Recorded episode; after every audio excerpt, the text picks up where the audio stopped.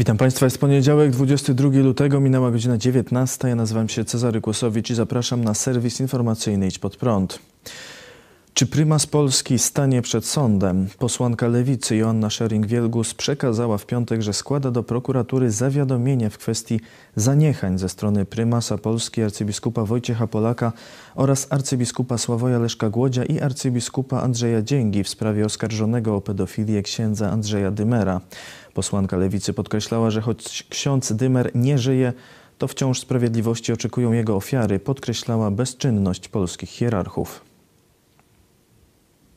Biskup Dzięka w zeszłym tygodniu, w środę, spotkał się twarzą w twarz z ofiarą. Jego obowiązkiem, zgodnie z artykułem 240 kodeksu karnego, powinno być zawiadomienie natychmiast prokuratury. Biskup Dzięka tego nie zrobił. Prymas Polak, jak sam przyznał, w czerwcu zeszłego roku również spotkał się z ofiarami. I znowu nie zrobił nic. Jego obowiązkiem było zawiadomić prokuraturę. Biskup Leszek Sławoj Głódź, który ze strony Watykanu miał być tą osobą, która doprowadzi do e, wyjaśnienia sprawy księdza Dymera i nie zrobił nic. To, że ksiądz nie żyje, nie znaczy, że sprawa jego przestępstw mija i powinniśmy ją odłożyć e, na półkę. Żyją ofiary księdza Dymera, które oczekują sprawiedliwości i zadośćuczynienia za krzywdy, które dostały. Władze archidiecezji szczecińskiej miały wiedzieć o zarzutach przeciw księdzu Dymerowi już w 1995 roku. Proces kanoniczny rozpoczął się w roku 2004. W 2008 roku Kościelny Sąd uznał winę księdza Dymera. W wyroku napisano o uzyskaniu pewności moralnej co do zasadności oskarżeń o molestowanie wychowanków ogniska brata Alberta w Szczecinie. Ksiądz złożył jednak apelację. Za przebieg procesu odpowiada archidiecezja gdańska. Przez prawie 10 lat Aż do grudnia 2017 roku arcybiskup Sławoj Leszek Głódź nie wydał nakazu wszczęcia procesu w drugiej instancji.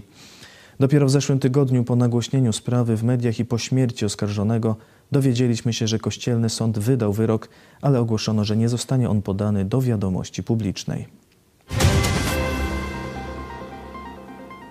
W sobotę Janusz Kowalski z Solidarnej Polski został zdymisjonowany z funkcji wiceministra aktywów państwowych.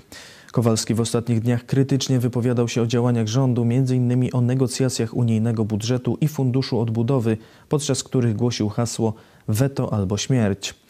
Nie po to Bruksela walczyła o mechanizm warunkowości, by ze względów ideologicznych w przyszłości nie podjąć próby zablokowania funduszy dla Polski. Czeka nas ciężki bój w Unii Europejskiej, moim zdaniem po wyborach wrześniowych w Niemczech, mówił Kowalski w wywiadzie dla portalu Interia. Wiceminister krytykował też przyjęty przez rząd program energetyczny Polski do roku 2040. To jest scenariusz, który wprost nas prowadzi do zagrożenia stabilności systemu elektroenergetycznego, do zagrożenia mm, ciągłości dostaw energii elektrycznej. Taka bardzo można powiedzieć szokowa transformacja energetyczna i wyłączanie polskiego górnictwa, wyłączanie polskiej elektroenergetyki węglowej może mm, spowodować i pewnikiem spowoduje skokowe uzależnienie się od rosyjskiego Programowi energetycznemu rządu sprzeciwiło się też dwóch ministrów Solidarnej Polski, Zbigniew Ziobro i Michał Wójcik. Wirtualna Polska przekazała, że według nieoficjalnych informacji powodem dymisji Kowalskiego było przekazanie dziennikarzom założeń nowej strategii premiera Morawieckiego, tzw. Tak nowego polskiego ładu. O planie pisał na początku lutego Puls Biznesu. Pokazywaliśmy koalicjantom prezentację na slajdach. Politycy Solidarnej Polski robili zdjęcia. Na podstawie tej prezentacji powstał artykuł prasowy. Miał powiedzieć wirtualnej Polsce człowiek z, z otoczenia premiera. Sam Janusz Kowalski stwierdził w programie WP Newsroom, że są to fake newsy. Jest to duży problem, że kilku młodych ludzi w kancelarii premiera w spółkach Skarbu Państwa zamiast ciężką pracą zajmuje się wypuszczaniem nieprawdziwych informacji, przekazał polityk Solidarnej Polski. Zarząd koalicyjnej partii stwierdził, że odwołanie Kowalskiego to złamanie umowy koalicyjnej. Negatywnie oceniamy odwołanie rekomendowanego przez Solidarną Polskę na stanowisko wiceministra aktywów państwowych Janusza Kowalskiego. Nastąpiło to wbrew umowie koalicyjnej zawartej w ramach Zjednoczonej Prawicy, przekazał Zarząd Krajowy Solidarnej Polski. Dymisję Kowalskiego skrytykował poseł Prawa i Sprawiedliwości Marek Wesoły, który w rozmowie z Onetem stwierdził, że złym znakiem jest, iż w Zjednoczonej Prawicy nie ma miejsca na inne poglądy. Poseł Wesoły w Pod Prąd na żywo tłumaczył, że Zjednoczona Prawica musi być bardziej otwarta na inne poglądy. Zjednoczona Prawica to bardzo duży klub radnych, przedstawicieli różnych okręgów. E, również e, te, ta jednomyślność e, przecież musi być w takim klubie wypracowywana, a nie, a nie narzucana. Więc jakby głos odmienny w, jakiejkolwiek, w jakimkolwiek temacie raczej jest takim głosem, który powoduje pobudzanie do dyskusji, pobudzanie do refleksji, może wskazywanie na zagrożenia czy na szanse i w moim przekonaniu na takie, na takie głosy y, każda partia, partia y, musi przyzwalać, bo, no bo to przecież y, wszyscy służymy społeczeństwu, a właśnie na tym polega służba, abyśmy wypracowywali również w ramach partii wspólne, zgodne, czasami kompromisowe stanowisko. To właśnie miałem na myśli. Tomasz Greniuch nie pełni już obowiązków szefa wrocławskiego oddziału Instytutu Pamięci Narodowej. Jak poinformował prezes IPN Jarosław Szarek, Tomasz Greniuch zrezygnował z funkcji pełniącego obowiązki szefa oddziału IPN we Wrocławiu. Jak stwierdził Szarek, do rezygnacji Greniucha doszło ze względu na dyskusję publiczną, jaka rozpoczęła się po ogłoszeniu jego nominacji w ubiegłym tygodniu. Tomasz Greniuch to historyk, niegdyś działacz obozu narodowo-radykalnego. Organizował upamiętnienie tzw. Tak najazdu na Myślenicę, czyli manifestacji narodowców z 1936 roku, podczas której bojówki kierowane przez Adama Doboszyńskiego zdobyły miejscowy posterunek policji, demolowały sklepy żydowskie i próbowały podpalić synagogę. W 2006 roku opublikowano fotografię, na której widać Greniucha z podniesioną ręką wykonującego nazistowskie pozdrowienie. Jego nominacji na nowego dyrektora wrocławskiego IPN sprzeciwili się historycy Uniwersytetu Wrocławskiego, którzy w liście do IPN napisali nie wyobrażamy sobie, aby osoba, która broniła w swoich wypowiedziach nazistowskiego gestu jako przyszły szef wrocławskiego IPN reprezentowała tę instytucję na przykład w czasie uroczystości w byłym obozie koncentracyjnym Gross-Rosen, który znajduje się na terenie województwa dolnośląskiego. Czy żyjącym więźniom nowy szef wrocławskiego IPN będzie tłumaczył korzenie rzymskiego salutu? Swój sprzeciw zaznaczyła także ambasada izraelska, która w oświadczeniu stwierdziła, iż w Polsce, w kraju, w którym tak, który tak wiele wycierpiał pod okupacją hitlerowską, nie powinno być miejsca dla używania nazistowskich symboli. Sam Greniuch w odpowiedzi na zarzuty tłumaczył: Moja rodzina została doświadczona przez oba totalitaryzmy, niemiecki nazizm i sowiecki komunizm. Nigdy nie byłem nazistą. Za nieodpowiedzialny gest przed kilkunastu laty jeszcze raz przepraszam i uważam to za błąd. Symbole i gesty, które wznosiłem, to była młodzieńcza brawura, często głucha na zdrowy rozsądek i konsekwencje. Nigdy jednak nie miały one podłoża gloryfikowania totalitaryzmów. 365 osób zmarło z powodu chińskiego koronawirusa w ciągu ostatniego weekendu, podało Ministerstwo Zdrowia. W piątek zmarły 254 osoby, w sobotę 94, w niedzielę 17 osób. Łącznie z powodu wirusa w Polsce zmarło już ponad 42 100 osób. Wczoraj potwierdzono ponad 3800 nowych zakażeń. O zakażeniu koronawirusem poinformował dziś szef kancelarii premiera Michał Dworczyk. W związku z pozytywnym wynikiem testu na obecność COVID-19 w najbliższym czasie będę pracował w trybie zdalnym, napisał Dworczyk na Twitterze. Od czwartku stale wzrasta liczba osób zakażonych wymagających hospitalizacji. Obecnie jest ich 12 800. Liczba respiratorów wykorzystywanych do ich leczenia utrzymuje się na poziomie ponad 1300. Resort podał dziś, że w Polsce wykonano już 2 miliony 715 tysięcy szczepień. W piątek wykonano 100 tysięcy szczepień, w sobotę 34 tysiące, w niedzielę 14 tysięcy. Dwie dawki przyjęło już 929 tysięcy osób. Stwierdzono ponad 2600 przypadków niepożądanych odczynów poszczepiennych. Rzecznik Ministerstwa Zdrowia Wojciech Andrusiewicz stwierdził, że możliwy jest powrót do części obostrzeń. Jeżeli chcemy, by pacjenci w Polsce byli leczeni nie tylko w zakresie COVID-u, ale w zakresie schorzeń kardiologicznych, w zakresie schorzeń onkologicznych, bo widzimy, że są tu opóźnienia i są tu zaniedbania. Jeżeli nie chcemy poświęcać się tylko COVID-owi, ale skupić się właśnie na odbudowie zdrowia Polaków e, po epidemii, po pandemii, to powinniśmy jeszcze te najbliższe tygodnie wytrzymać e, w tym reżimie, który nas obowiązuje. Jeżeli bowiem wykażemy się dość dużym brakiem odpowiedzialności, to nie tylko nie będziemy mogli leczyć pacjentów w schorzeniach onkologicznych, kardiologicznych, nie tylko będziemy mieli braki na polu zdrowia ogólnego wszystkich nas, ale będziemy musieli z powrotem wrócić do restrykcji. I niewykluczone, że do ostrzejszych restrykcji, bowiem jeżeli będziemy widzieli odbicie ze skali zachorowań, którą mieliśmy po drugiej fali, ze skali zachorowań, którą mieliśmy jeszcze dwa tygodnie temu, czyli z pułapu 5,5 tysiąca mniej więcej zakażeń na dobę, to to nie będzie takie odbicie, jak notowaliśmy we wrześniu z tysiąca. Więc trudniej będzie pohamować wówczas rosnącą skalę wzrostów.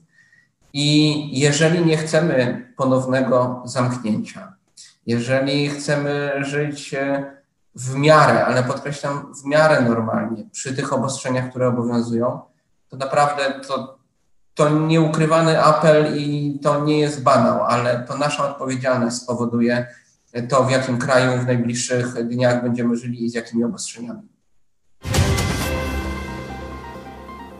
Już ponad 2 miliony 480 tysięcy osób zmarło na całym świecie z powodu koronawirusa z komunistycznych Chin. W sobotę zmarło 8 tysięcy osób, wczoraj 6 tysięcy. Na granicy polsko-niemieckiej w obszarze Pomorza Przedniego i Landu Mecklenburgia Dostępne będą ułatwienia dla osób chcących przejechać z Polski do Niemiec. Po sprawie sądowej wytoczonej przez polskich prawników władze landu zobowiązały się do dofinansowania testów na obecność koronawirusa, którym muszą poddawać się Polacy dojeżdżający często codziennie do pracy na terenie landu. Portal Many.pl ustalił, że jeden taki test kosztował do tej pory ponad 130 zł. Litwa ogłosiła nowe zasady wjazdu do kraju. Litewskie Ministerstwo Zdrowia poinformowało, że od dzisiaj pracownicy firm przewozowych zobowiązani zostaną do samoizolacji od dnia przybycia na Litwę do dnia wyjazdu. W przypadku prywatnych przyjazdów na Litwę wpuszczone zostaną tylko osoby z negatywnym wynikiem testu na obecność wirusa, wykonanego maksymalnie 48 godzin przed przyjazdem. Zmiany w przepisach zaszły także na granicy brytyjsko-francuskiej. Brytyjski minister transportu Grant Shapps poinformował, że kierowcy ciężarówek, którzy wracają do Francji z Wielkiej Brytanii, nie będą już musieli przechodzić testu na obecność koronawirusa, jeśli spędzili w tym kraju mniej niż 48 godzin. Władze Francji uznają także testy wykonane w Irlandii nie więcej niż 72 godziny przed wyjazdem z Wielkiej Brytanii. Kolejne regiony zaostrzają przepisy dotyczące masek ochronnych. Rządy Austrii, Czech i Bawarii ogłosiły obowiązek noszenia masek typu FFP2 w miejscach publicznych. Możliwe będzie także założenie na siebie dwóch masek chirurgicznych. Brytyjski minister zdrowia Matt Hancock ogłosił, że według wstępnych badań zaszczepienie się szczepionką firmy Pfizer zmniejsza ryzyko dalszego przenoszenia wirusa o 2 trzecie. Jak dodał, każda zaszczepiona osoba bezpośrednio będzie chronić także innych ludzi. W Czechach spada zaufanie wobec rządu z powodu podejmowanych przez władze decyzji związanych z epidemią koronawirusa. Według szacunków Światowej Organizacji Zdrowia 76% Czechów źle ocenia politykę rządu w sprawie pandemii. Jednocześnie ponad 80% mieszkańców Czech ma pozytywną opinię o staraniach służby zdrowia. Poparcie traci także sam premier Czech Andrzej Babisz. Portal Politico podaje, że zarzuty wobec polityka są często sprzeczne. Część Czechów zarzuca mu, że wprowadzane obostrzenia są przesadzone, inni uważają, że Babisz zrobił zbyt mało. Według portalu, po tym jak na wiosnę zeszłego roku Czechy były chwalone na arenie międzynarodowej za dobre rozwiązania epidemiczne, obecnie są jednym z państw z najwyższą liczbą zgonów z powodu koronawirusa na milion mieszkańców w Europie. Czeski Sąd Konstytucyjny orzekł dziś, że zamknięcie części sklepów i lokali usługowych jesienią 2020 roku było niekonstytucyjne. Sąd zaznaczył jednocześnie, że orzeczenie dotyczy przepisów, które już przestały obowiązywać wraz ze stanem wyjątkowym. Korea Północna rozbudowuje obozy koncentracyjne. Przywódca reżimu północno-koreańskiego Kim Jong-un wydał rozkaz rozbudowy obozów koncentracyjnych. Portal Daily NK, powołując się na informatora, podaje, że rozporządzenie dotyczy obozów w całej Korei Północnej i oznacza wzmożone prześladowania wszelkich oznak zagranicznych wpływów. Jak stwierdził informator portalu, północno-koreański dyktator planuje przeprowadzić kampanię masowych aresztowań głównie osób popełniających przestępstwa antysocjalistyczne, takie jak uchylanie się od płacenia podatków, korupcja czy propagowanie obcych wzorców kulturowych. Do obozów trafiają nie tylko oskarżeni o takie czyny, ale także członkowie ich rodzin. Oprócz tego, jak podaje portal, liczba aresztowanych w Korei Północnej znacząco wzrosła po wybuchu pandemii koronawirusa. Są to głównie osoby, które nie stosują się do obostrzeń epidemicznych. Oficjalnie w Korei Północnej nie stwierdzono jeszcze ani jednego przypadku zakażenia czy zgonu z powodu koronawirusa. I przechodzimy do wiadomości sportowych. Zakończyły się biatlonowe Mistrzostwa Świata rozgrywane w słoweńskiej Poklujce. W sobotę sporych emocji dostarczyła polskim kibicom sztafeta pań. Polki w składzie Kinga Zbylut, Monika Chojnicz-Starenga, Kamila Żuk i Anna Monka przez większą część, część trasy walczyły o medale. Ostatecznie zajęły wysoką szóstą pozycję. Swojej radości po uzyskaniu dobrego wyniku nie kryła Anna Monka. W wywiadzie udzielonym portalowi biatlon.pl powiedziała jeszcze wczoraj myślałam, że miejsca od 8 do 10 będą świetnym osiągnięciem, więc ten dzisiejszy występ jest powodem do dużej radości. Pokazałyśmy, że potrafimy szybko biegać i skutecznie strzelać. Sztafetę wygrały Norweżki, drugie miejsce zajęły Niemki, a trzecie Ukrainki. W miniony weekend zakończył się wielkoszlemowy turniej Australian Open. Wśród pań triumfowała Japonka Naomi Osaka, która w finale pokonała Amerykankę Jennifer Brady 6-4-6-3. Dla zawodniczki z Japonii jest to druga wygrana w tym turnieju. Poprzednio triumfowała w 2019 roku. Osaka znajduje się obecnie na drugim miejscu w rankingu singlistek WTA. W niedzielę w finale panów Serb Nowak Djokovic pokonał Rosjanina Daniła Miedwiediewa 7-5, 6-2, 6-2. Dla Djokovicia były to dziewiąte, było to dziewiąte zwycięstwo w tym prestiżowym turnieju. Tym samym Serb umocnił się na pierwszym miejscu w rankingu singlistów ATP. W ostatniej kolejce piłkarskiej PKO Ekstraklasy doszło do zmiany lidera. Pierwsza do tej pory Pogoń Szczecin uległa w wyjazdowym spotkaniu 1 do 2 Wiśle Kraków. Potknięcie wykorzystała drużyna Legii Warszawa, która pokonała na własnym boisku Wisłę Płock 5 do 2 i zepchnęła drużynę ze Szczecina na drugie miejsce w tabeli. Trzecią pozycję utrzymali piłkarze Rakowa Częstochowa. W weekend w Toruniu odbyły się halowe Mistrzostwa Polski w lekkiej atletyce. Padło wiele wartościowych wyników. Doszło także do wielu niespodzianek. Na uwagę zasługują wynik zasługuje wynik osiągnięty przez Remigiusza Olszewskiego, który siódmy raz z rzędu wygrał bieg na 60 metrów. Tym samym został samodzielnym rekordzistą pod względem liczby zwycięstw na tym dystansie, detronizując wcześniejszego lidera Mariana Woronina.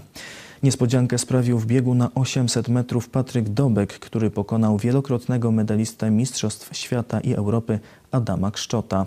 Niespodziankę sprawiła również niespełna 18-letnia Kornelia Lesiewicz. W biegu na 400 metrów szybsza od niej okazała się jedynie Justyna Święty-Ersetić, dodatkowo młoda polska sportsmenka.